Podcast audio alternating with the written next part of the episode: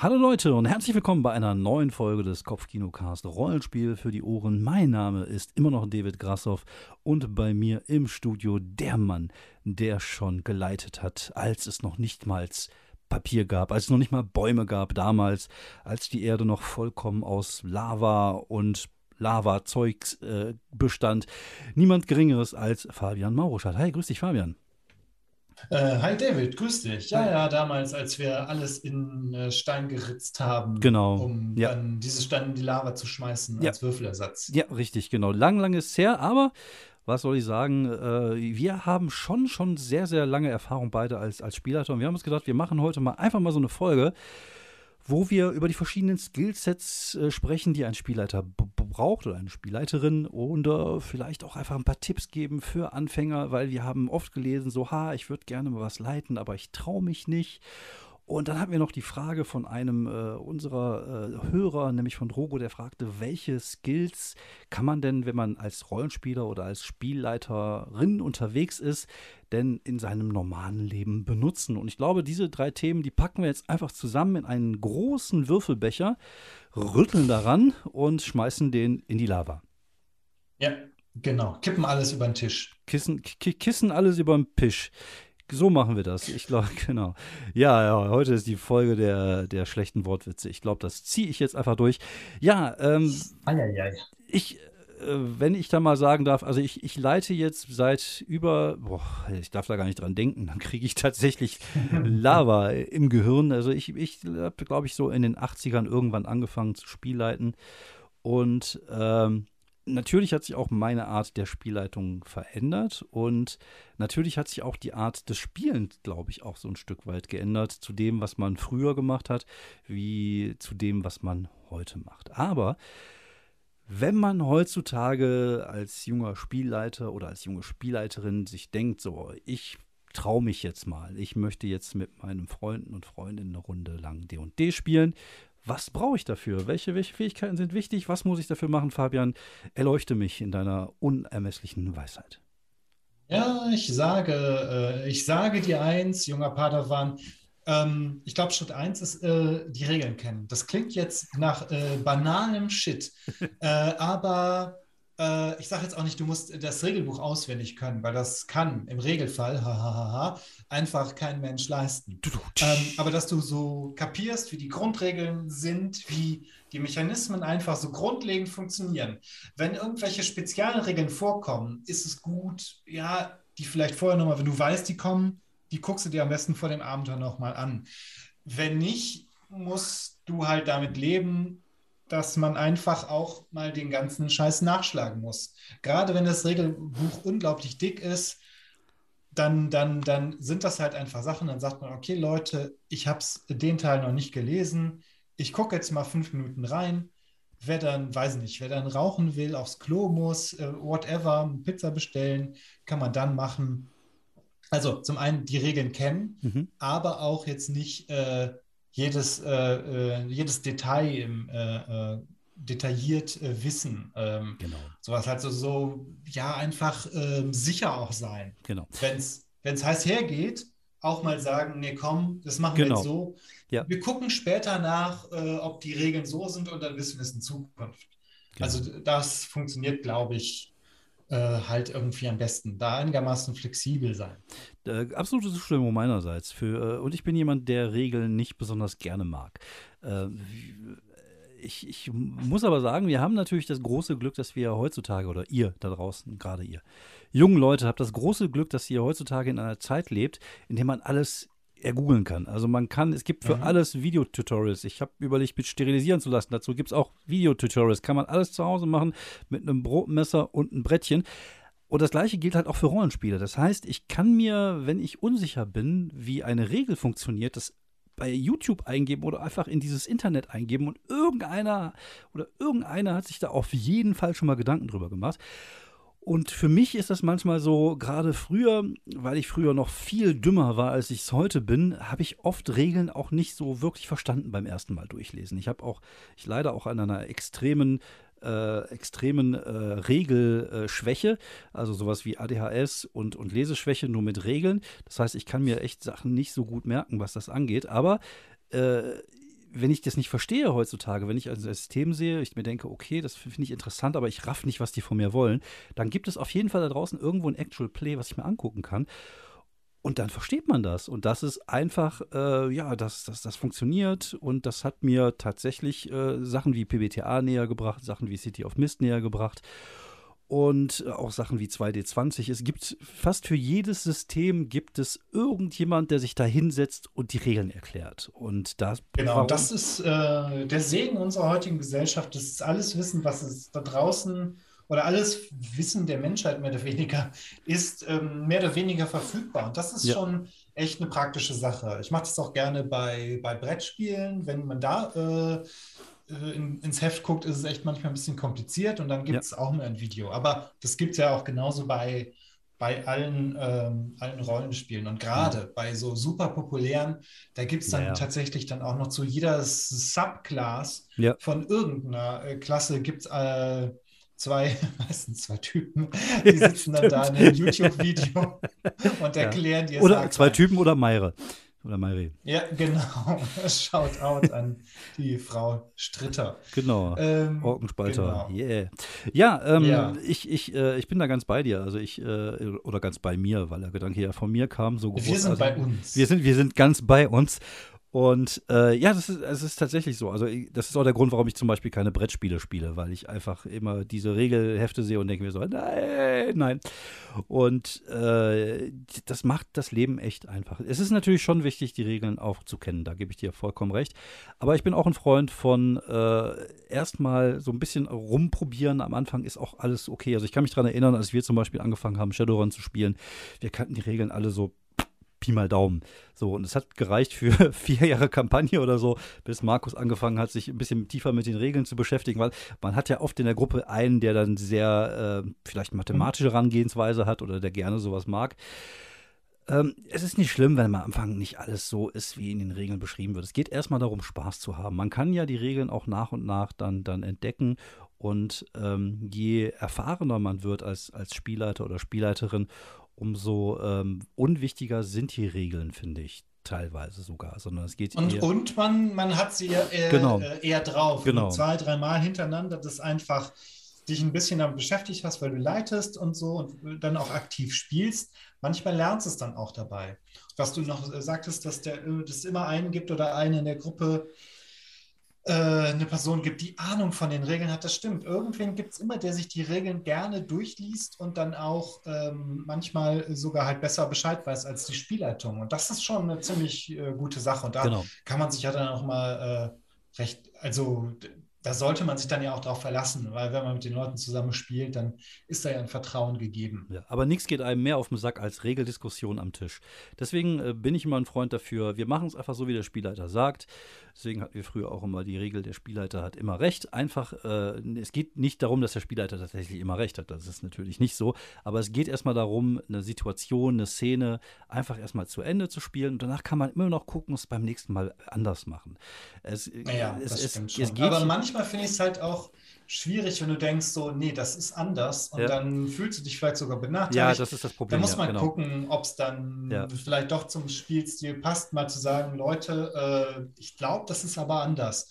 Das Ding ist halt, wenn dann, ja, man muss dann auch irgendwie kompromissbereit genau. sein, wenn, ne, weil in dem Fall ist es halt am einfachsten, wenn die Spielleitung sozusagen so auch Schiedsrichter ist oder irgendwie wie, wie auch immer, also oder unabhängig, ach, keine Ahnung, einfach die, die die letzte Instanz ist und ja. sagt, wir machen das so oder wir gucken nach oder wir machen es jetzt so, gucken dann nach, etc. Mhm.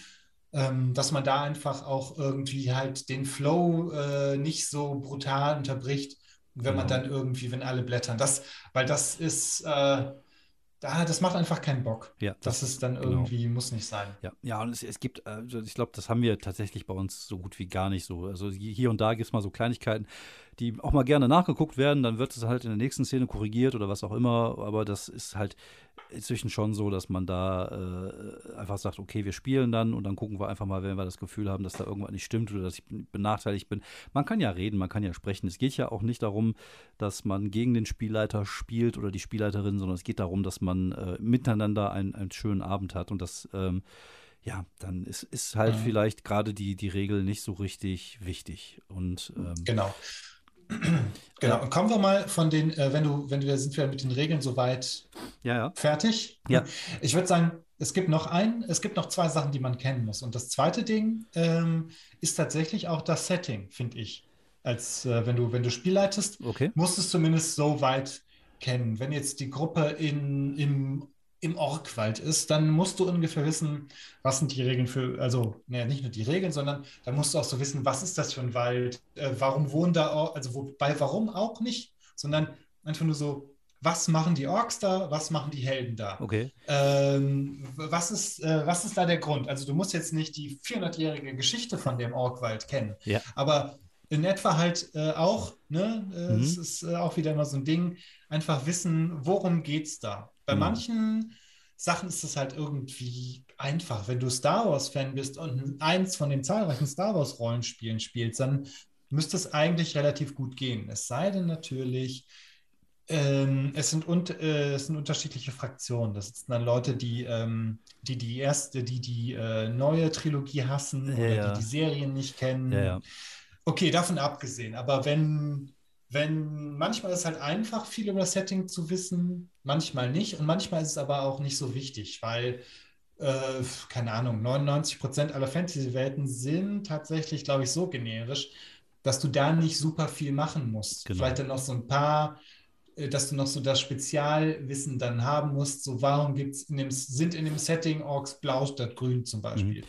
Ich würde, Weil das machen die ja gerne, immer so kleine Details ändern, um Ja, zu zeigen, wie originell sie sind. Genau, ich, ich würde, ich würde das, das Wort Setting vielleicht sogar noch ein wenig ähm, vergrößern, aber verkleinern gleichzeitig. Nämlich, ich würde sagen, Oh, wir, wir machen einen Mikrokosmos daraus. Ähm, Ja. Ich finde, ich finde, ähm, ich, ich finde, dass man versuchen soll, die, die Welt für seine Charaktere als eine Art Mikrokosmos darzustellen. Also wir müssen nicht wissen, was hinter der nächsten Gebirgskette ist, sondern es geht immer darum, in dem Bereich, in dem sie sich gerade bewegen. Ist es ein Dorf, dann sollte man darüber Bescheid wissen. Es gibt da eine Dorfälteste, es gibt vielleicht einen Dorfvorsteher, es gibt vielleicht den, den Dorfdeppen oder was auch immer. Oder es geht um einen Wald, dann müssen wir wissen, was für eine Art Wald das zum Beispiel ist, ob es irgendeine ein, ein, eine, eine Bewandtnis hat, was in diesem Wald gerade passiert. Also wir müssen halt wissen, was in der Umwelt drumherum gerade passiert. Aber es sollte immer nur regional sein. Also ich finde, ähm, gerade am Anfang, wenn man so ähm, ja mit dem Spielleiten anfangen möchte und vielleicht etwas geradlinigere Abenteuer spielt, dann muss man da auch keine großen äh, Länderintrigen mit einbauen, sondern es geht immer nur um das, was die Charaktere erleben und, und dieses, dieser Mikrokosmos um einen herum.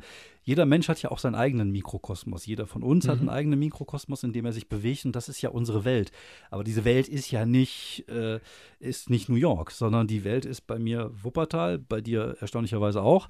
Und äh, unsere Freunde drumherum und, und die Sachen, die wir erleben, ist ja unser Mikrokosmos. Und das Gleiche ist ja halt auch für die Charaktere.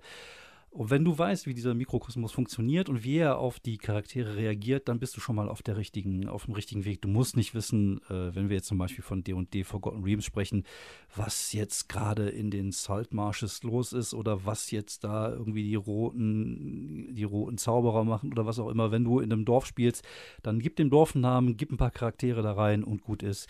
Dieser kleine Mikrokosmos muss erstmal reichen. Und der bewegt sich natürlich mit den Charakteren. Genau, weil die, die Charaktere nehmen ja auch nochmal irgendwie so ein bisschen was mit. Die sind dann vielleicht in irgendwelchen Gilden oder bestehen aus irgendwelchen Völkern, die sonst woher kommen. Äh, und was die dann mit reintragen, das, das kann man dann auch noch gucken, ob man das reflektieren kann. Und ansonsten ist es halt tatsächlich auch wie in irgendwie einem Film oder eine Serie. Da ist, äh, da brauchst du drei, vier Leute, die immer mal wieder vorkommen. Äh, vielleicht irgendwelche Erzgegner, wenn du da Bock drauf Genau. hast. Und ähm, dass da äh, irgendwie auf den, den Straßen Leute rumlaufen, ja, das, das sind halt Statisten. Da musst du nichts wissen. Genau. Also ähm, da Ja. kannst du noch mal kurz mit drei Sätzen beschreiben, ja, da sind, laufen drei Leute rum und ähm, dann äh, reicht das halt. Und wenn dann tatsächlich irgendwer meint aus der Gruppe, ja cool, ich spreche die an, dann kannst du halt immer noch irgendwas, äh, dann weißt du ja, das sind Dörfler, das sind Leute aus dem Dorf, ähm, die können äh, irgendwas beantworten oder auch nicht. Genau. Also d- das, äh, das, den, der Mikrokosmos, das stimmt, den, den, den sollte man halt kennen und was man nicht kennt, sollte man improvisieren können. Genau. Das ist, äh, da, da, kommen wir gleich dann, glaube ich, zu, wenn wir ein bisschen über die Skillsets mhm. sprechen, die ein Spielleiter oder eine Spielleiterin dann, dann brauchen. Also wie gesagt, know your rules, know your Mikrokosmos. Äh, was war das dritte, was du noch im, in, in Petto Das dritte hast? ist nämlich, finde ich, man muss die Gruppe kennen. Man muss ja. ein bisschen wissen, also man muss es nicht. Nein, ja. das ist Blödsinn. Man spielt ja auch auf Cons. Genau. Ähm, aber auch da ist es halt vielleicht, ähm, sollte man die Leute, okay, wenn ich mit Leuten spiele, die ich kenne, ist es gut, weil du weißt hoffentlich ein bisschen, wie die ticken. Genau. Was die wollen in einem Abenteuer, genau. was die erwarten. Richtig. Ähm, wenn du mit Leuten spielst, die du nicht kennst, weil du jetzt online kennengelernt hast, na gut, dann ist es vielleicht ganz gut, entweder eine Session Zero zu machen, mhm. ähm, wo die Leute ihre Charaktere erstellen, weil dann weißt du, was die auch wollen. Genau. Du weißt halt nicht nur, der, die spielen jetzt jetzt mal nicht immer nur D&D, weil wenn jetzt einer einen Troll-Rigger äh, spielt bei Shadowrun, ja. dann weißt du, äh, was dann weißt du ein bisschen, was der kann genau. und was der will auch. Dann, genau. dann, dann weißt du auch, okay, ich, ähm, wenn ich da noch eine Verfolgungsjagd einbaue bei einem Fahrzeugrigger, also jemand, der sich äh, mit einer Maschine vernetzen kann, mhm. ähm, dann ist der vielleicht, dann ist der glücklich, dann, genau. dann passt das. Ja. Ja, das ist ja, da, da, da schließt sich auch, glaube ich, ein bisschen der Kreis auch zu den Fähigkeiten, die ein Spielleiter haben muss. Gerade wenn du so auf Cons und so machst, muss natürlich auch vielleicht einfach ein bisschen lernen, die Spielertypen einzuschätzen. Auch da mhm. gibt es natürlich tausend verschiedene, aber man kann sie ja grob in so, so eine Richtung irgendwie so ein bisschen rein reinsetzen. Es gibt die Mundfaulen, die lieber kämpfen. Es gibt vielleicht die Leute, die, die gerne sich selber gerne reden hören. Und ich glaube, wichtig ist halt als Spielleiter oder Spielleitung, dass du ähm, ja jedem jeden etwas bedienst, also jedem ein bisschen Spotlight gibst. man muss das halt so sehen, wir, wenn wir das einfach mal so als, als Bildnis nehmen, dass wir eine Serie drehen, zum Beispiel mit vier Schauspieler oder Schauspielerinnen oder mit, in dem Fall unsere Spieler oder Spielerinnen, dann will halt jeder so ein bisschen seine Zeit äh, vor der Kamera haben. So. Und man muss halt jedem dann halt so ein bisschen, ein bisschen bedienen, der, der da ist. Und ich glaube, das ist auch so ein Ding, die, was, was so die Spielleitung halt äh, so als Fähigkeit braucht, einfach so auf jeden ein bisschen einzugehen oder auf jeder. Einfach so, dass man das Gefühl hat, dass es halt ein Gruppenerlebnis, dass halt für alle, alle was, mhm. äh, ein bisschen was dabei ist. Genau, ein kleines bisschen Empathie, auch wenn jetzt Leute irgendwie ähm, sich einfach unwohl fühlen, weil, ähm, weiß ich nicht, weil sei es was im Spiel, weil mhm. irgendwie der Charakter jetzt einfach gar nichts kann, weil der abkackt, ja. weil der irgendwie totgeprügelt wird von genau. irgendwie einem ja. Zombie. Ähm, gut, dann, ja gut, dann ist es vielleicht auch schon ein bisschen zu spät, aber dass man dann einfach auch merkt, sorry, ähm, okay, ähm, das ist jetzt zu viel. Ähm, ja. Auch da ist es vielleicht, das ist auch zum Teil eine Vorbereitung. Wie ist das vorher? Genau. Ähm, entweder sagt man, okay, Leute, das ist jetzt ein Horrorspiel, wenn, mhm. äh, wenn ihr äh, sterbt, äh, es kann einfach passieren, dass ihr sterbt, das ist einfach so. Genau. Dann können die Leute halt immer noch sagen, ach so, nee, ich äh, spiele lieber was anderes genau. oder was weiß ich. Ja. Mhm, aber dass man da halt auch dann merkt, äh, wenn wenn das Spielen den Leuten jetzt einfach, wenn da irgendwie, äh, wenn die keinen Spaß dran haben ja. oder auch wenn die Leute untereinander Blödsinn machen. Also genau. Also irgendwann äh, war ich mal in der Gruppe, dann hatte irgendwie einen Charakter so totale Paranoia gegen den anderen Charakter. Das ist ein albern, dann hat er ne? irgendwie versucht, ja. den dann zu foltern. Und dann dachte ja, ich, so habe ich auch gesagt, Leute, es sollte, doch nichts. Es muss halt ein Miteinander sein. Es kann hier und genau. auch, auch das Gegeneinander muss halt miteinander sein. Dass man ein Gegeneinander mhm. so spielt, äh, wie, wie zwei Schauspieler oder Schauspielerinnen, die sich gerade im, im, Fernsehen streiten, aber dass man das halt miteinander macht, weil das halt eine gute Szene ist. Also genau. im Gegeneinander muss man auch miteinander spielen. Aber bevor wir jetzt die Tür äh, komplett aufmachen zu den, zu den Fähigkeiten, die eine Spielleitung mitbringen sollte, würde ich gerne noch eins loswerden, nämlich ähm, ich habe ja vorhin den Tipp gegeben, euch bei YouTube mal die ganzen Leute mal anzugucken. Aber das sind natürlich auch Leute, die das schon seit Jahren mhm. machen. Also ihr solltet euch nicht Critical Role angucken und sagen, fuck, genau das möchte ich auch, weil ihr seid keine ausgebildete Schauspieler, ihr seid keine Bühnenmenschen, ihr seid vielleicht keine Autoren, ihr habt nicht äh, diese Fähigkeit, so schnell zu improvisieren, Stimmen zu machen. Also dadurch äh, es ist es ja tatsächlich so, dass ja Leute sich dadurch unter Druck gefühlt äh, setzt, gedruckt, unter Druck, ich kann auch kein Deutsch. Also, unter Druck gefühlt, unter Druck gesetzt fühlt. fühlt. Genau. Und, und weil man sowas sieht und denkt so, wow, das muss ich auch können. Oder äh, natürlich hat man, wenn man den Scheiß halt schon seit 20 Jahren macht, vielleicht einen Bühnenhintergrund, einen Schauspielerhintergrund, einen Autorenhintergrund hat, vielleicht eine andere Fähigkeit, was Beschreibung ja. angeht, was, was so dieses Schauspieler angeht.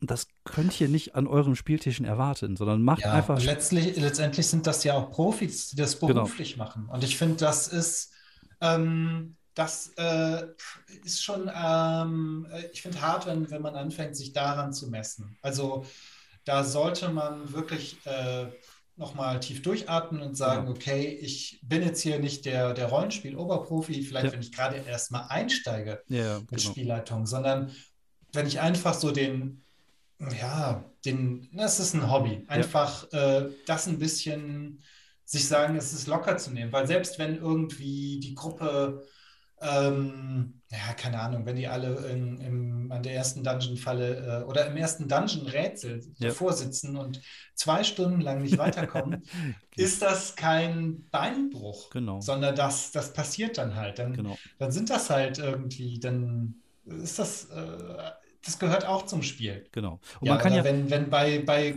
Kämpfen immer dieselben Leute zu Boden gehen, das ist dann halt auch doof. Also man, äh, das passiert halt einfach. Also man kann mit, äh, das sollte man eigentlich gerade in Rollenspielen auch immer so ein, so ein Scheitern auch als eine, ja, ne, ist auch eine Binsenweisheit, aber das Scheitern da auch eine Chance ist, genau. ähm, ja. Sollte man so oft wie möglich dann auch nutzen. Genau, es macht ja auch Spaß zu scheitern und einfach Kacke zu sein in dem Augenblick und das auszuspielen.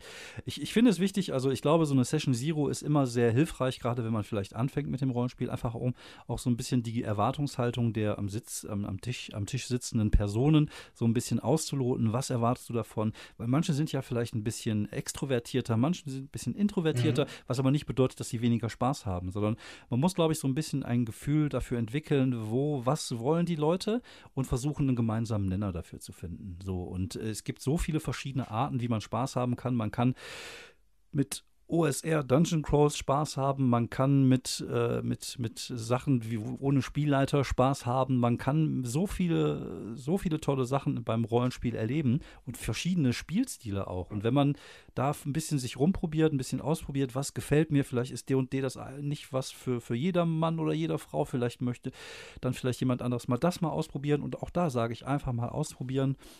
Und je öfter man spielt und je mehr man auch seine, seine Gruppe kennenlernt, umso besser wird das Spielerlebnis, glaube ich, auf, auf Dauer einfach. Und darüber reden halt, was einem gefallen hat, was einem nicht gefallen ja, hat. Genau. Und nicht halt auf Konfrontation gehen, weil das bringt halt alles nicht, sondern das Ganze als eine Art schöne gemeinsame Zeit sehen. Also jeder mhm. hatte mal dieses, also erstaunlicherweise war es früher öfters als heute, dass man früher auch mal gerne Konfrontation innerhalb einer Gruppe hatte, weil der Spieltyp vielleicht nicht passte und wenn man schwierige Spieler hatte. Heutzutage begegnet mir das eigentlich fast so gut wie gar nicht.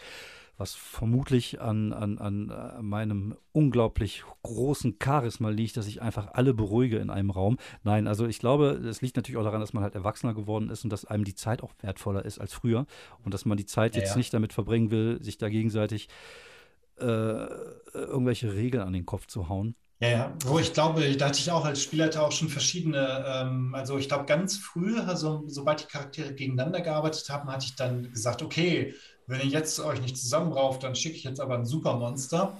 Und später habe ich das dann einfach irgendwie eher so laufen lassen. Mhm. Ähm, aber ich glaube, das ist ähm, auch eher so ein Mittelding. Dann musst du gucken, ähm, tritt, treten, die, treten die Leute sich schon zu sehr auf die Füße oder gehen die sich kommen die sich zu sehr in die Quere oder geht es halt noch? Ist es so ein, so ein ne, mhm. dieses, wie du schon gesagt hattest, genau. ist es noch so ein freundschaftlich kompetitives oder ist es schon so, dass irgendwie, Säckig. dass man sich gegenseitig so einschränkt ja, und ja, genau.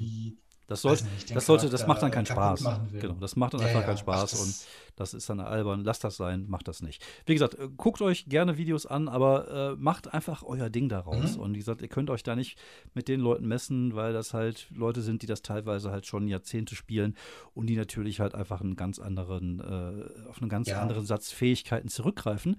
Zum Beispiel, welche Fähigkeiten braucht man denn heutzutage als äh, guter Spielleiter oder als gute Spielleiterin? Was, was ist, mhm. was wäre dir oder was würdest du sagen, ist wichtig? Also wir hatten schon die Empathie, wir hatten so, eine, so genau. ein bisschen so ein, so, so ein, Verständnis für, für die Gruppe, für die Gruppendynamik, die man so hat. Was möchten die gerne und wie kann ich das erfüllen, dass wir so als Gesamtgruppe ein, schön, mhm. ein schönes Spielerlebnis äh, haben? Aber man muss auf jeden Fall Improvisations, ähm, ja, Improvisationstalent ähm, ich glaube, so nennt man das, aber ich glaube, Talent ist ja eigentlich so eher was, was, was man nicht erlernen das kann. glaube ich, Talent ist angeboren und äh, Ja, Fähigkeiten, man, Fäh so. Improvisationsfähigkeiten. Man braucht Improvisationsfähigkeiten. Ähm, einfach, äh, einfach, wenn, wenn die, die Leute eine ungewöhnliche Herangehensweise haben und ähm, selbst das beste Abenteuer hat für irgendein Problem Mhm. ähm, drei, vier äh, mögliche Lösungen, aber trotzdem wird es, jede zweite äh, Gruppe wird dann noch eine fünfte bis sechste Lösung haben. Genau. Und dann muss man halt irgendwie einigermaßen schnell darauf kommen, ist das eine valide Sache? Geht das einigermaßen oder ist das, äh, geht das halt nicht? Mhm. Das Gute ist ja, wir arbeiten mit Würfeln. Notfalls kannst du dann immer noch mal sagen, okay, würfel mal da drauf. Und wenn du und, und du kannst es ja auch schwer machen, aber du darfst niemals etwas unglaublich schwer machen, Hm. äh, weil du und denkst, Ja. ähm, ha, das schaffen, schaffen- die dann nicht. weil schaffen weil das. dann schaffen die das trotzdem, weil dann, dann packen die irgendwie Ja, mal so einen. Gummipunkt drauf oder die haben dann einfach Glück. Genau. Du musst immer sagen, okay, wenn du das machen willst, dann kannst du es machen. Unter Umständen Mhm. kann es dann schwere Konsequenzen haben, aber du kannst es probieren. Also du musst immer noch sagen können, okay, wenn ihr jetzt mit so einer Sache um die Ecke kommt, was passiert dann? Du, ähm, manchmal musst du sagen, okay, Leute, damit habe ich nicht gerechnet. Wir machen nur mal eine ganz kurze Pause. Aber das hört dann auch, glaube ich, ähm, je öfter du dann sowas machen musst, und das musst du machen, Ja. ähm, desto besser geht das dann irgendwann. Genau. Also ich, ähm, also ich bin ja jemand, der sehr gerne improvisiert, das auch äh, sehr häufig macht, einfach weil meine Abenteuer wirklich teilweise nur aus ein paar Plotpunkten, ein paar Charakteren, ein paar Locations äh, stehen und der Rest ist halt so im Kopf.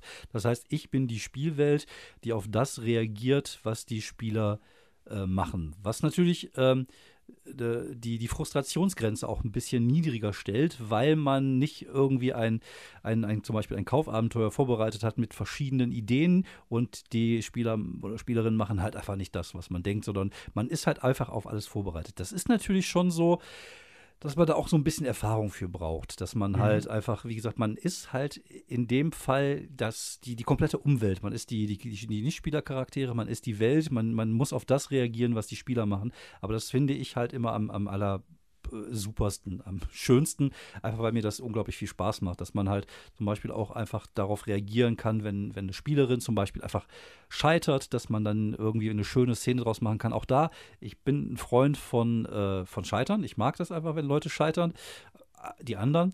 Und äh, wenn das aber in einem Abenteuer passiert, sehe ich das inzwischen immer auch als so eine Art Chance, äh, eine coole Szene draus zu machen. Und das sollte auch den Spieler und den Spielerinnen bewusst sein, dass Scheitern dann nichts Schlimmes ist, sondern dass man dann halt einfach nur eine coole Szene draus macht und dass das Scheitern halt zwar schon seine Konsequenzen hat, aber dass man da nicht als Spieler irgendwie gedemütigt wird oder irgend so eine Scheiße. Weil da, sowas wollen wir ja nicht. Aber dieses Improvisations, äh, diese Improvisationsfähigkeit ist natürlich schon, finde ich, relativ wichtig, vor allem so, wie ich halt leite, weil ich halt Mhm. nicht jetzt von Raum zu Raum irgendjemand begleite, sondern ich äh, halt das schon ist. Aber ich glaube, diese Fähigkeit ist für jeden Spielleiter oder Spielleiterin einfach auch wichtig ein Stück weit. Das ist, glaube ich, was. Genau, das, das denke ich auf jeden Fall. Also die, die andere Seite der Medaille, würde ich sagen, die ist dann die, die Vorbereitung. Genau. Äh, und ich glaube fast, die, die kann man tatsächlich so, je mehr vorbereitet du bist, desto weniger musst du improvisieren. Ja. Und je mehr du improvisieren kannst, desto weniger musst du vorbereiten. Genau. Ähm, aber man kommt nie ohne, also man braucht beides. Man braucht Imposition und Genau, Vorbereitung. Genau. Also wie gesagt, die Vorbereitung kann in, in, in meinem Fall sind ein paar Namen aufschreiben, ein paar Locations aufnahmen. Also ich, ich, äh, es ist natürlich schon so, dass ich was äh, vorbereite, aber ich bereite halt vieles im Kopf vor. Das ist bei mir Mhm. generell auch so ein Ding, da kommen wir auch vielleicht mal zu dem Thema, äh, ob, ob mir das was in, im, im, im echten Leben nutzt. Also zum einen, was lustig ist, ich bin ein, glaube ich, ganz ordentlicher äh, Improvisator, wenn es darum geht, äh, Rollenspiel zu leiten. Auf der Bühne, wenn ich als Stand-Up-Comedian unterwegs bin, dann habe ich mein Zeug, mein, mein vorbereitetes Zeug und daran hang- hangel ich entlang. Und es fällt mir immer noch schwer, sogar nach zehn Jahren, noch da spontan und äh, irgendwas Lustiges zu machen. Also ich, ich glaube, das hat aber eher mit einer Hemmschwelle als weniger mit Können zu tun. Vermutlich könnte ich das, aber ich habe da immer noch eine Hemmschwelle. Ganz anders als zum Beispiel jetzt im Rollenspielbereich. Aber ähm, durch diese Fähigkeit, viele Dinge im Kopf vorzubereiten, also nicht schriftlich, wie gesagt, bis auf ein paar Namen und ein paar Locations und so schreibe ich mir da eigentlich nicht so viel auf. Aber die Sachen halt alle im Kopf zu haben, auch das hilft mir zum Beispiel bei der Comedy oder auch bei anderen Sachen, weil ich halt Situationen vorher im Kopf schon mal durchgehe und dann vielleicht auf verschiedene Wege oder verschiedene Sachen halt einfach schon gewappnet bin. Und ähm, ich wäre manchmal lieber besser vorbereitet, aber ich bin da, glaube ich, auch, es hat auch ein bisschen was dann wieder mit Faulheit zu tun und vielleicht auch mit Zeit, dass man halt nicht so viel Zeit hat, so äh, jetzt eine Vorbereitung reinzustecken, wie zum Beispiel Markus das bei uns bei der, äh, der, der Grotte der Grotte der Vernichtung, der Vernichtung. Genau, der Grotte der Vernichtung. Äh, die, die Tomb of Annihilation. Ja, genau, das ist, es ist dann auch wieder so ein bisschen vom System abhängig. Es gibt Systeme, da ist es halt schon wirklich wichtig, dass du es ja, vielleicht auch die Kämpfe genau. vorher so ein bisschen ausbalancierst. Genau. Ähm, und es gibt halt Systeme, da musst du halt einfach nur aufschreiben, äh, fünf, fünf Zombies robust. Das reicht dann für so einen Kampf. Genau. Also ähm, es ist, das hängt von zum einen vom persönlichen Spielstil ab, aber halt auch vom Setting. Also genau. wenn du keinen Bock auf Vorbereitung hast, dann, dann ist halt, glaube ich, zum Beispiel D&D ähm, nicht so super geeignet. Ähm, dagegen halt mit City of Mist, äh, da ist halt Improvisation das, genau. das Ding. Aber auch da ähm, ja, das lernt man halt auch. Ja, ja und such, beim, such, dir auch dein, such dir dein System, was genau. dir passt. Ihr müsst ja auch nicht, ihr könnt ja auch, wenn ihr eine Gruppe habt, ja auch verschiedene Spielleiter haben, die verschiedene Spielstile äh, leiten. Also wir haben ja, wir haben Markus, der, der leitet D&D. Ich leite dann halt, wenn es die Möglichkeit bietet, mal City of Mist oder, oder vielleicht mal Monster of the Week, was halt ein komplett anderes Tier ist, aber was halt trotzdem allen Spaß macht, weil es darum geht, halt einen schönen Abend am Tisch zu haben. Egal, ob das jetzt was ist wie D&D oder ob was ist wie, wie City of Mist. Und das könnt ihr natürlich auch machen. Und wenn, wenn du äh, das erste Mal Spiel leiten möchtest und dir denkst so, okay, boah, ich will jetzt was leiten, dann such dir was aus, was dir vielleicht so vom, vom, vom, vom Stil her vielleicht passt. Wenn du mathematischer Mensch bist, ist vielleicht sowas wie D&D ganz gut oder vielleicht sowas wie Dungeon Slayer oder wenn dir, äh, wenn du, wenn du eher so der, der, der, der, der Geschichtenmensch bist, dann ist dir vielleicht sowas wie PBTA oder Fate irgendwie näher liegend oder probier einfach mal ein komplett regelarmes System. Das ist sowieso generell ein guter Tipp für sowas wie Tiny D6 mhm. zum Beispiel oder, oder das Quest-Rollenspiel, dass man einfach sowas hat, ja, genau. was nicht, äh, was nicht so regelintensiv ist, wo man sich erstmal, wo es erstmal darum geht, sich mal zu versuchen. Das ist ja ein bisschen ähnlich. Hier gibt es auch wieder eine, eine, eine coole, eine seltsame ähm, Verbindung auch zu, zu meinem, zu meinem Stand-up-Comedy, also zu der Comedy. Ähm, auch da ist es der gleiche Tipp, einfach machen. So, wenn du auf die Bühne gehst und du möchtest lustig sein, dann geh auf die Bühne, erzähl, was du für lustig findest und dann wirst du schon merken, ob das passt und ob das Spaß macht und das gleiche gilt halt auch für Leiten. Einfach machen und dann gucken, was dir am, am besten liegt und, und was macht dir da am meisten Spaß.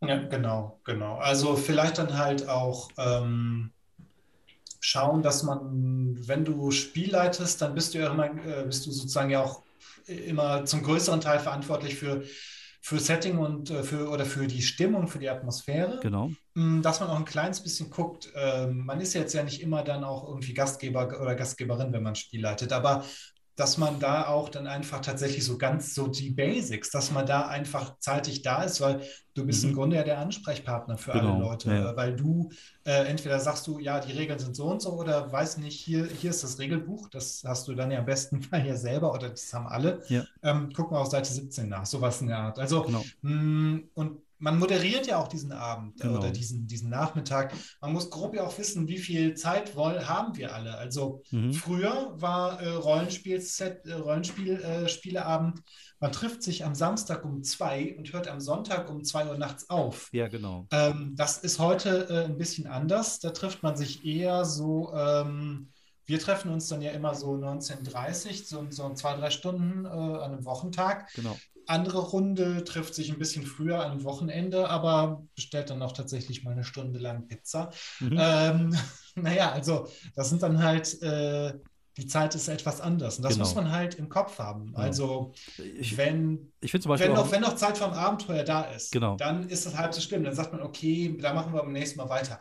Wobei es auch da meistens gut ist, einen dramatisch passenden genau. Zeitpunkt zu haben. Ja. Wenn man dagegen zwei Stunden bevor eigentlich alle nach Hause wollen, ja. sagt, okay, jetzt ist es vorbei. Das ist äh, klar, dann kann man noch mal was anderes machen. Es ist auch jetzt kein Riesenunfall, aber mh, hm, es wäre gut, wenn man dann noch mal ein bisschen äh, genau. einfach noch ein bisschen mehr vorbereitet hätte oder ja. ein bisschen besser, äh, noch ein bisschen Stoff zum Improvisieren hätte. Hm. Was ich immer ganz gut finde, ist tatsächlich auch was, was wir immer schon gemacht haben in allen Runden, ist am Anfang den Quatsch ein bisschen rauslassen. Dass man, wenn man sich trifft, ja. die erste halbe Stunde nicht direkt losspielt, sondern einfach ein bisschen quatscht, ein bisschen Blödsinn erzählt, ein bisschen was isst, ein bisschen Süßigkeiten in sich reinstopft, einfach diesen Quatsch rauslassen, den man dann, wenn man äh, wieder ernst spielen möchte, dann vielleicht dann nicht mehr am Spieltisch haben möchte oder zumindest nicht in der Intensität, wie man das am Anfang macht. Aber das nur mal so als, als Tipp nebenbei. Ja, als Spielleiter ist man hat man viele Aufgaben. Das ist tatsächlich so. Du bist äh, Schiedsrichter, du bist Geschichtenerzähler, du bist die Umwelt, du bist die Charaktere. Und das ist schon, ist schon ein, ein, ein, ein fordernder, fordernder, Job auf jeden Fall, aber ähm, es kann auch sehr erfüllend sein, es kann auch sehr viel Spaß machen. Und ich finde, wenn man so ein paar Fähigkeiten hat, wie zum Beispiel dieses Improvisieren, was ich ganz gut finde, ist auch so ein bisschen vielleicht ein Talent fürs Sprachliche, was nicht mhm. verkehrt ist, wobei man, muss da äh, nicht so super viel machen. Man muss, genau. äh, man muss, okay, ich sage immer, man muss, also eigentlich man muss kann, eh nichts. Man ah, kann, nichts, ähm, muss, Kollege. Wenn man sich für jeden Charakter so ganz leicht, du musst dir nicht, ähm, du musst nicht komplett einen Akzent und eine Sprechweise und ja, eine genau. Höhe oder sowas, aber nur so ein ganz leichter Hauch. So irgendwie ähm, die feine Dame hm. spricht halt einfach ein bisschen so. Genau. Der ruppige, der ruppige äh, Stadtgardist, der spricht halt. Also genau. man muss nicht viel, man muss genau. nicht viel reingeben, aber ein ganz kleines bisschen mhm. äh, eine, eine, Färbung pro Charakter. Das, genau. denke ich, kriegt, ja, kriegt man ja eigentlich hin. Ich glaube, das ist ja auch was, was wir in, in, in, anderen Folgen schon hatten, ist, dass jede Location, jeder Charakter immer so eine Besonderheit haben sollte. Einfach so eine mhm. erinnerungswürdige ja. Besonderheit. Und das reicht schon. Also du musst jetzt nicht die Taverne in seiner kleinsten, in dem kleinsten Detail beschreiben, sondern es reicht, wenn du sagst, äh, wie die Stimmung ist. Auch, auch, manchmal reicht eine Atmosphäre ohne eine Innenbeschreibung. Zum Beispiel, es ist mhm. stickig da drin, weil halt geraucht wird. Es ist wie, wie so ein Nebel. Und auch da, wie gesagt, wenn du eine schöne Beschreibung hast, wenn du sprachlich ein bisschen was, äh, was, was bieten kannst, also ich nehme ich da, also ich bin auch Sprache, also ihr hört ja diesen Podcast, manchmal rede ich auch um Kopf und Kragen und verwechsel Adjektive und es muss nicht perfekt sein, nobody cares, aber so, so ein, zwei kleine Sachen einfach, um eine Stimmung zu beschreiben, wenn da gerade irgendwie traurige Musik, äh, weil ein Minnesänger da drin sitzt und der, der, der Qualm wabert durch die Luft, einfach damit die Leute ein Gefühl bekommen, eine, damit eine Emotion in den Leuten geweckt wird, die halt äh, in, in diesen Laden reingehen. Und das gleiche gilt halt auch für Charaktere. Die Charaktere können einen ja auch Emotionen in einen wecken. Manchmal mag man sie, manchmal mag man sie wenig. Manchmal gibt es auch Charaktere, wo man sagt, so, oh, die ist eigentlich geil, aber es ist eigentlich echt eine fiese Bitch. Ne? Also, wie gesagt, dass man da ähm, nicht viel anders als in Serien oder in den Filmen auch so ein bisschen einfach mit Kleinigkeiten eine schöne Atmosphäre für Charaktere oder für für Örtlichkeiten, Locations oder eine Szene halt genau. baut. Ja, es äh, gibt die äh, Schreibtipps von Neil Gaiman, da hat er irgendwo auch geschrieben, dass äh, so ähm, Figuren oder halt ähm, selbst äh, so, so Nebenfiguren oder sowas, dass die einfach, ähm, äh, dass die quasi so, wenn jeder von denen einfach einen anderen Hut auf hat, also ja. so in dem Sinne nicht tatsächlich irgendwie ein Hut, aber so ein Detail, woran man die dann äh, etwas erkennt genau. und das halt auch ein bisschen was aussagt, das ein bisschen die Persönlichkeit beschreibt. Das kann ja irgendwie, das, das kann auch ein vernarbtes Gesicht von so einem Kriegsveteran sein. Genau. Ähm, das, oder eine Tätowierung. Oder, genau, genau, genau. Also irgendwas, was, was den Charakter so ein bisschen äh, ja, genauer definiert, ohne dass man jetzt irgendwie eine, eine komplette Personenbeschreibung rausballert. Wie gesagt, genau, das, das hat man so, so, ein kleines bisschen so ein Bild dann und genau. dann der, den Rest ähm, den Rest spielt man dann ja quasi auch aus. Genau. Was ich immer ganz gerne mag, ist halt am Anfang einer Szene eine kurze Beschreibung. Das macht man ja auch oft, wenn man diese Kaufabenteuer hat. Da kann man mhm. diesen Text vorlesen. Das mache ich immer ganz gerne so aus dem aus der Schüsselermenge, dass ich einfach eine, eine Beschreibung raushaue. Muss auch, wie gesagt, da nicht genau sein, sondern einfach um die Stimmung und die Atmosphäre einer gewissen Szene äh, irgendwie so festzuhalten. Es ist, ist, ist, natürlich was anderes, wie wenn man in eine Taverne reinkommt, wo es jetzt gerade fröhlich ist, weil draußen hat es geregnet und dann kommt man da rein und freut sich, jetzt gibt es was zu essen und so. Es ist natürlich was anderes, als wenn man zu der Beerdigung eines äh, der, des, des Sohnes eines der Hauptcharaktere geht, um da irgendwie und versucht, den Tod zu lösen oder äh, den Mörder zu finden oder was auch immer. Dass man halt schon so eine, so eine gewisse Atmosphäre, so eine gewisse ähm, Stimmung einfach schon mal so an den Spieltisch bringt. Und dafür braucht man auch nicht viel. Es, es reichen ein paar, ein paar Beschreibungen, ein paar Bilder und ähm, das, das ist dann vollkommen ausreichend, finde ich. Und da muss mhm, man sich. Genau, ich, da ist. Ich genau. finde es sogar schlimm, wenn es einfach zu lang ist, weil manchmal, wie gesagt, auch da, ich glaube, Ja. das ist halt, äh, manche Spielleiter oder manche Spielleiterinnen sind halt ver verkopfte Autoren und Autorinnen und die hören sich dann halt sehr gerne sprechen und dann gibt es dann so ellenlange Beschreibungen. Wenn das für euch okay ist, wenn das bei euch am Spieltisch auch gerne gesehen wird, genau wie ellenlange Handelsgedönse beim, beim Händler oder, oder mit, dem, mit dem Barkeeper oder so, das ist halt vollkommen okay. Das ist euer Tisch, macht, was ihr wollt daraus. Aber ich persönlich mag es halt ein bisschen, lieber ein bisschen knackiger, ein bisschen schneller, was auch natürlich daran liegt, dass man nicht mehr so Naja. viel Zeit hat wie früher. Ähm, aber das ist, ne, man kann gewisse Sachen so ein bisschen abhandeln. Wie gesagt, es geht halt oft mehr darum, welche Stimmung, welche Emotionen werden geweckt. Genau, es ist ja halt auch ein Mitmachspiel. Wenn, wenn halt die Leute tatsächlich in so einer langen, ellenlangen Beschreibung dann mental äh, abwandern, das ist einfach, ähm, das, das äh, unterbricht das Spiel ja auch auf eine Art und Weise, weil Entschuldigung, was hast du gesagt? so viel, Genau. Du kannst ja so viele Details gar nicht merken, wenn dann irgendwie jeder, ähm, jeder Tavernenbesucher irgendwie beschrieben wird. Das ist Genau. äh, einfach zu viel. Also man muss dann einfach äh, kleine äh, Schlaglichter, Details Genau. ähm, beschreiben. Das muss reichen. Das reicht dann ja auch vollkommen, weil Genau. der, der Rest, der ergibt sich dann im Spiel. Und das ist, finde ich, glaube ich, so das Ding immer. Ähm, selbst nach so einer kleinen Unterbrechung schnell wieder in den Flow kommt. Das ist, glaube ich, eine ganz, ganz gute Sache. Genau, das ist das, was man- nicht immer. Das ist das, was man bei Aber, Filmen, bei Serien oder bei Büchern dann langatmig nennt. Wenn man das Gefühl hat, so, okay, es ist einfach nur noch äh, Geschwafel, es passiert jetzt nichts. Es geht ja auch darum, die Geschichte so ein bisschen vorwärts zu treiben. Auch da ähm, so ein Trick aus der, aus der Schreiberei oder auch aus, der, aus, der, aus dem Seriendreh oder wenn man Drehbücher schreibt, ist, man hinterfragt immer jede Szene. Ist diese Szene wichtig? Und Mhm. wenn ja, warum ist sie wichtig? Manchmal ist sie einfach nur wichtig, um einen Charakter zu definieren. Also man sieht einen Charakter, der irgendetwas macht, man weiß, was er da macht, hat keine Konsequenzen, aber es beschreibt ihn oder sie gerade als Person und dann hat sie Wichtigkeit. Und das Gleiche kann man natürlich auch ein Stück weit bei, bei Rollenspielen machen, dass man fragt, hat diese, ähm, hat diese, diese Szene, die ich jetzt einbauen möchte, irgendeinen einen Sinn? Hat sie eine Sinnhaftigkeit? Bringt sie den Plot weiter oder bringt sie den einzelnen Charakter weiter? Weil sonst ist sie einfach nutzlos.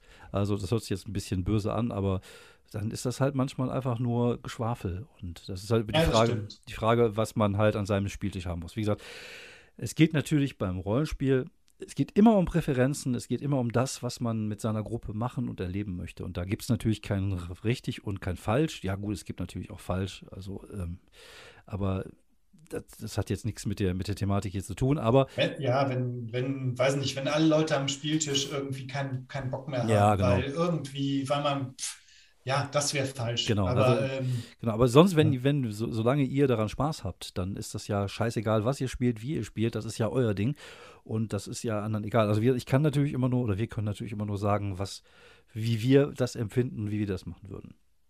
Und wenn es euch Genau. passt, fickt genau. Achso, und, und wenn, wenn tatsächlich sowas passiert, wie dass alle Leute keinen Bock mehr haben, dann äh, Sucht euch man ein halt entweder, Hobby. Okay, wir spielen nicht mehr, oder man muss sich dann halt einfach nochmal, man muss dann tatsächlich einfach mal wirklich kommunizieren und sagen, Genau. okay, woran lag es denn? Ähm, Aber das gibt es und scheinbar. Was, gucken, ob man das noch irgendwie klären und kitten kann, das ganze ich Ding. ich glaube, das gibt es tatsächlich, weil ich im Internet ständig irgendwelche Videos sehe, so wie gehe ich mit schwierigen Spielern um, wie, äh, wie, wie, Ja. wie kann ich die Gruppe wieder zusammenbringen. Das äh, ist, schon, ist schon krass. Aber ja, das, das gab es bei uns auch. Wir hatten früher natürlich auch immer mal wieder äh, da so Diskussionen, wo man dachte, so, ach, das muss man einfach nicht haben. Klar, das muss man halt untereinander absprechen. Und wie gesagt, ich glaube aber, wenn man als Spielleiter oder Spielleitung immer auf alle eingeht und allen bewusst ist, dass jeder so seine Möglichkeit hat, gerade zu scheinen, und das, darum geht es ja. Jeder will Mhm. mal ein bisschen im Mittelpunkt stehen, jeder will was Cooles erleben. Und wenn man das noch zusammen macht, dann macht das halt unglaublich viel Spaß. Und dann gönnt man natürlich dem anderen auch seine Highlights. Und so sollte das halt einfach sein, weil das heißt ja in dem Fall dann wir gegen den Rest der Welt. Nicht wir Genau. gegen den Spielleiter, sondern wir gegen den Rest der Welt. Und da ist der Spielleiter natürlich auch ein Stück weit mit drin. Der legt einen hier und da vielleicht mal eine Mine vor die Füße und manchmal wird man halt noch in irgendwelchen komischen Gruftwalzen zerstückelt und kommt nie wieder als Charakter. Aber so ist das halt. Shit happens. Und dann baut man sich halt den nächsten Charakter und geht weiter. Es geht halt ja keinen Grund, irgendwie mürrig oder, oder stinkig zu werden, sondern äh, es geht halt darum, einfach schöne Abende mit den Kollegen oder Genau. Kolleginnen zu haben. Äh, ganz genau. Man muss halt einfach auch irgendwie als Spielleiter oder Spielleiterin halt unparteiisch sein und mhm. irgendwie fair und objektiv. Und zwar so, dass die ganze Gruppe irgendwie, man darf jetzt niemanden bevorzugen. Äh, man darf aber halt auch natürlich niemanden benachteiligen. Das genau. ist ja ganz klar. Es ja. ist, es ist ähm, auch, dass man dieses Miteinander halt genau. einfach moderiert. Genau. So. Ja, ja. Und für alle ein schönes Ergebnis. Äh, wenn am Ende alle Spaß hatten, dann ist es ja genau richtig gewesen und dann macht es halt einfach, ist es halt das schönste Hobby der Welt. Ähm, Definitiv. Zum, zum Abschluss nochmal die Frage: Was glaubst du, welche Fähigkeiten hast du dir durchs Spielleiten oder durchs Rollenspiel generell denn antrainiert, dass du in dem äh, im normalen Leben sozusagen, im normalen mit Anführungsstrichen, mhm. äh, Leben denn äh, benutzen kannst? Ich denke mal, ähm, da ist definitiv, ein, man kann definitiv an Empathie was lernen, ähm, weil man entweder sich in den Eigencharakter hineinfühlt oder halt, äh, wenn man ein Spiel leitet, ähm, ist man ja quasi die gesamte Welt, mehr oder weniger. Mhm. Das, äh, das ist, glaube ich, das hilft, glaube ich, wirklich bei Empathie. Und deswegen denke ich auch, ist das Rollenspiel auch ein, wirklich nochmal ein guter Effekt äh, mhm. für, für heranwachsende Menschen, weil ne, das ist Empathie ist halt ganz ist halt was ganz Wichtiges. Ja, das stimmt. Und ja. man, man lernt halt auch irgendwie Gruppendynamiken äh, erkennen, finde ich. Man kann besser einschätzen, wie sich eine Gruppe äh, konstituiert, wie sie sich, äh, wie sich so eine Entwicklung ähm, äh, mhm. ähm, entwickelt. Also ja, ich verstehe. Wenn, wenn, Leute halt so ein bisschen äh, sich in die Mitte drängen, so die Führung übernehmen, ähm, sowas halt, das kann man dann aus dem Rollenspiel auch irgendwie in anderen äh, richtigen Gruppen also was heißt richtigen, also in anderen Gruppen ja, ja, ich auch verstehe. so ein bisschen ja, es ist, so, ist, halt so ein bisschen wie eine, eine, sowas wie eine Hierarchie oder, oder was auch immer, die existiert mhm. in so einem Gruppengefüge oder so. Obwohl ich finde das immer, das kann sich auch immer ändern innerhalb auch eines Abenteuers, innerhalb eines Spiels ja. ändert sich das immer so ein Stück weit. Das finde ich auch immer ganz interessant. Ähm, ich glaube, natürlich sprachlich hat es einen weitergebracht, einfach weil man mhm. lernt, ähm, ja, einfach viel zu reden, viel zu sprechen. Man lernt viel zu reden, man lernt auch durch das, man muss ja auch die Regeln lernen. Und genau. man, früher zum Beispiel, als viele Systeme ist ja eigentlich heute noch so, äh, nur auf Englisch gab, ja. äh, lernst du natürlich auch, äh, auch Englisch, äh, weil ja. ähm, klar, du, du liest es ja. und du musst es ja auch verstehen. Genau. Es hat ja, nochmal einen gewissen anderen Anspruch. Richtig. Und vor allem bist du ja auch äh, selber von dir aus motiviert, dann die Regeln genau. zu verstehen. Deswegen ich hilft konnte, das auf jeden Fall. Ich konnte als, als, als äh, Schüler, ich hatte zwar nie gute Noten in Englisch, einfach weil ich auch da ein fauler Sack war, aber ich konnte halt schon immer flüssig gut Englisch lesen, einfach weil ich halt Regelbücher auf Englisch gelesen habe, weil man dann, wie gesagt, selber die Motivation hatte. Äh, wie gesagt, ist natürlich auch für die Kreativität ganz wichtig. Auch da sieht man natürlich, dass aus dem Hobby halt auch viele Autoren kommen. Es kommen aus dem mhm. Hobby, gut, jetzt nicht all, allzu viele Stand-Up-Comedians, aber den einen oder anderen Poetry-Slammer, den, den man kennt, der ist vielleicht auch irgendwie aus dem Rollenspielbereich, Jan-Philipp Zimni zum Beispiel, um nur mal einen zu benennen, die äh, selber auch gespielt haben. Und es, es, fördert auf jeden Fall die Kreativität. Und ich glaube, äh, ich habe selten eine, eine Branche oder selten eine Szene gesehen, die so kreativ ist und so viele Sachen erschafft. Und wie gesagt, da ist halt ja, geht ja ist ja, da gibt es ja irgendwie ein riesiges, großes, von, von, von Indie bis OSR, von äh, irgendwelchen Hacks von irgendwelchen Spielen bis hin zu, zu selber erstellten und crowdfundeten kompletten Regelsystemen da gibt es schon einen ziemlich großen äh, Eigenantrieb, weil, weil man sieht das ja auch so ein bisschen daran, wie viel Crowdfunding-Gedönse es jetzt in den letzten Jahren gegeben ja, hat, dass es, dass es, halt auch von, von innen kommt, von der Szene selber kommt. Und äh, auch meine Kreativität hat das auf jeden Fall gefördert. Auch das äh, Zusammenarbeit mit anderen Leuten, was nie so wirklich meine Stärke war, hat es gefördert. Und äh, man, hat natürlich auch viele Leute, tolle Leute kennengelernt, die einen auch weitergebracht haben im Leben. Mhm. Das ist natürlich auch mal äh, ganz, ganz wichtig. Und ich glaube, es hat einen auch so ein bisschen zu einem offeneren Menschen gemacht, würde ich jetzt einfach mal ja. so, so behaupten, dass man. Ich denke auch, äh, es weckt ja einfach auch ein Interesse an, die, ich finde durch diese, also zum einen, weil man halt doch mit Leuten so in Kontakt kommt, mit denen man sonst wahrscheinlich nicht in Kontakt gekommen wäre. Das ist genau. ja wie bei vielen Hobbys so. Ja. Aber auch vielleicht zum Beispiel, weil diese fiktiven Welten ja einfach auch, äh, weiß nicht, die haben einen ganz anderen Gesellschaftsansatz. Die genau. haben ähm, einfach ganz andere Regeln und, und Gesetze als unsere Gesellschaft. Und da mhm. denkt man ja auch doch auch schon mal ein bisschen drüber nach oder interessiert sich dann für fremde Kulturen. Und genau. Ähm, dann sind die halt oft inspiriert von anderen Kulturen und dann interessiert man sich vielleicht auch mal für die und Genau, ähm, ja. Ja, man ja, ja, lernt dann auch ein bisschen man, man ist ja auch belesen meistens als, als, als Rollenspieler. Und es geht Ja. ja nicht nur um Fantasy, Science Fiction, sondern man ist ja oft auch in anderen Feldern belesen. Und ähm, was mir zum Beispiel auch aufgefallen ist, dass ich halt auch äh, anders und besser Geschichten erzählen kann. Das hat natürlich für mich den Vorteil auf die Bühne, wenn ich auf der Bühne bin zum Beispiel, dass ich weiß, wie eine, wie eine Geschichte aufgebaut wird.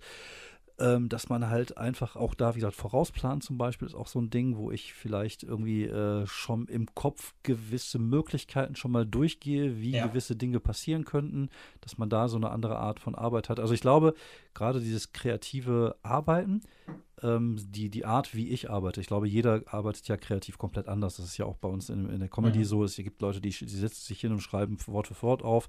Es gibt Leute, die ich, die denken einfach, sich, die kauen halt auf Ideen rum. Ich, ich nenne das immer auf Ideen kauen, weil ich das, glaube ich, ein schönes Bild finde. Und ähm, dieses Rollenspiel hat mir auf jeden Fall dabei geholfen, dieses, dieses System in meinem Gehirn Gedanken zu generieren und kreativ zu sein, auch auszuarbeiten. Und das, äh, weil ich das halt seit dem Kindheitsalter halt mache, dieses äh, auf Ideen rumkauen, das hat einen natürlich dann auch trainiert da in der, in der Hinsicht. Ich glaube, das ist halt ähnlich wie, wie ein Körper, kann man auch den Geist trainieren. Man Mhm. kann ja auch, so, ich bin ja auch der festen Überzeugung, dass man seinen Kom Komikmuskel, seinen Lachmuskel, also seinen, seinen Comedy-Mind äh, trainieren kann.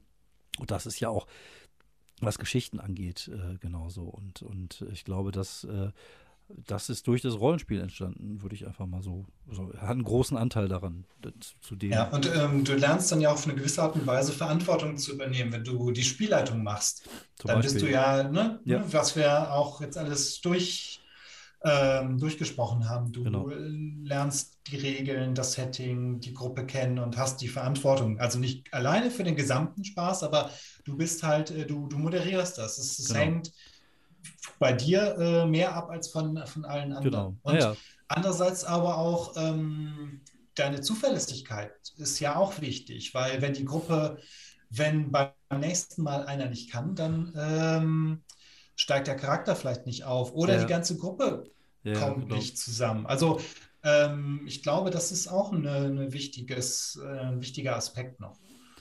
Und ein ganz kleiner Aspekt ist halt, du lernst ein bisschen Wahrscheinlichkeiten einzuschätzen. Dadurch, was du ja weißt, äh, was du würfeln musst, dadurch, Mhm. dass du weißt, was wahrscheinlich ist auf dem Würfel. Okay. Ähm, das ist vielleicht auch gar nicht mal so unwichtig. Da gab es ja in der, äh, zu Beginn der Corona-Pandemie irgendwie diesen, so, so einen Spruch, ähm, dass, dass sich Rollenspieler irgendwie impfen lassen oder besser schützen, äh, weil die genau wissen, dass jeder irgendwie eine, einen, einen Rettungswurf gegen, gegen Krankheiten Ja, ja, einfach genau. versauen kann. Ja. Also Ja, ist schön. äh, das ist eigentlich ganz schön. Äh, das richtig, das stimmt halt. Du weißt tatsächlich irgendwie, dass 5% einer von 20 sind oder so halt, weil du halt schon mal auf dem W20 die 1 oder die 20 gewürfelt hast, je nach System. Und du hast auch ein bisschen analytischen Geist, finde ich tatsächlich. Ne? Das ist Mhm. halt dieses, dieses Hochpimpen zum Beispiel von D&D-Charakteren oder, oder zu verstehen, wie Game Design funktioniert, wie, wir Ja. haben ja selber schon auch selber Rollenspiele entwickelt, dass man da so, einen- so einen leichten, also wie gesagt, ich bin echt, was Mathe angeht, echt eine Krampe, aber man hat so einen, schon so leichten analytischen Geist entwickelt, einfach durch das, durch das Rollenspiel, eine andere Denkweise. Und das ist halt gepaart mit dieser kreativen Herangehensweise, die, glaube ich, viele von uns haben, ist schon eine, eine ganz coole Mischung. Und ich glaube auch deshalb äh, äh, sind auch viele von, von, von, von uns halt auch in, in irgendwelchen akademischen Berufen unterwegs oder sind studiert und so. Also ich glaube, das ist schon, äh, das, also ich würde jetzt nicht einfach sagen, dass Rollenspieler intelligenter sind, weil ich glaube, Intelligenz ist sehr schwer einzuschätzen. Ich glaube, es Mhm. gibt verschiedene Arten von Intelligenzen. Auch da bin ich einfach zu dumm, um es zu verstehen. Aber ich glaube, äh, so eine gewisse, äh, es gibt halt Leute, die sprachlich besser sind, es gibt halt Leute, die mathematisch besser sind. Und aber ich glaube, dass da schon äh, im Rollenspielbereich halt viele Leute sind, die halt clevere Köpfchen sind, egal in welche Richtung. Und ähm, deswegen haben wir auch viele Autoren und Autorinnen dabei, viele Wissenschaftler und Wissenschaftlerinnen dabei. Da ist halt eine schöne bunte Mischung an cleveren Köpfen unterwegs. Also von daher, Genau, es ist halt eine, eine gute Basis für vieles. Es ist, Genau. ähm, ja, genau, man kann sich verschiedene äh, Skills irgendwie aneignen und ähm, äh, wenn man dann Interesse an bestimmten Feldern entwickelt, kann man sich äh, da- darin dann weiter vielleicht auch beruflich orientieren. Ja, genau. Das ist auf jeden Fall. Wie gesagt, das hat mich auf jeden Fall auch weitergebracht durch die, wenn ich, wäre ich nicht in die, durch das Rollenspiel in das, in die Schreiberei gekommen, wäre ich nicht auf die Bühne gekommen, wäre ich jetzt nicht Stand-up-Comedian und nicht erfolglos mit fast 50 Jahren. Nein, also es, hat mich auf jeden Fall, es hat auch in, in das hat mein Leben also schon also jetzt nicht diktiert, aber es hat mein Leben lang mich begleitet und es hat, glaube ich, viele gute Sachen in meinem Leben. Also zum einen die Erlebnisse, die ich hatte, die tollen Spielabende, die ich hatte, die natürlich auch was sind, was, was ich mit mir rumtrage, hat es mich, glaube genau, es sind unvergleichliche Erlebnisse, genau. wenn, wenn man anfängt, sich äh, mit an diese Anekdoten zu tauschen. Aber genau. einfach, man ändert sich zurück. Genau. Man, äh, man, man, hat, man hat halt einfach Sachen erlebt, ähm, die man sonst nicht genau. erlebt hätte. Also genau. ähm, ja. Und seien wir, und seien wir doch mal ehrlich, wenn wir irgendwann mal alle in 40 Jahren so, so auf dem Sterbebett liegen, sind es genau diese Erlebnisse, die bleiben werden. Es ist nicht das Geld, was da ist, sondern es ist alles scheißegal, sondern ja. die Sachen, die man im Leben halt erlebt hat und die schönen Sachen, die man erlebt hat. Und dazu gehört einfach nicht der Tod meines Warlocks vor drei Wochen. Also, na gut, aber was will man machen? Shit happens. Ja, ja, Gott wenn man die Galaxis gerettet hat oder genau. irgendwie äh, ein Kaiserreich wieder vereint hat, das ist halt, das ist halt schon irgendwie, ähm, das ist etwas Besonderes. Genau, das hat nicht jeder. Also, um, mal so, um, um, mal so ein Fazit in dieser unglaublich chaotischen Folge, die eigentlich gar keinen roten Faden hat, aber trotzdem irgendwie einen hat. Ja, leitet einfach Rollenspiele, werdet Spielleiter oder Spielleiterin, macht es einfach und entdeckt genau. den Spaß für euch, macht es so, wie ihr Bock drauf habt. Ähm, es ist ein tolles Hobby, es gibt so viele verschiedene Facetten. Wichtig ist, dass, dass ihr Spaß dabei habt, aber ja, einfach, einfach machen. Und wenn ihr Fragen habt, dann fragt Leute, die es besser wissen als wir.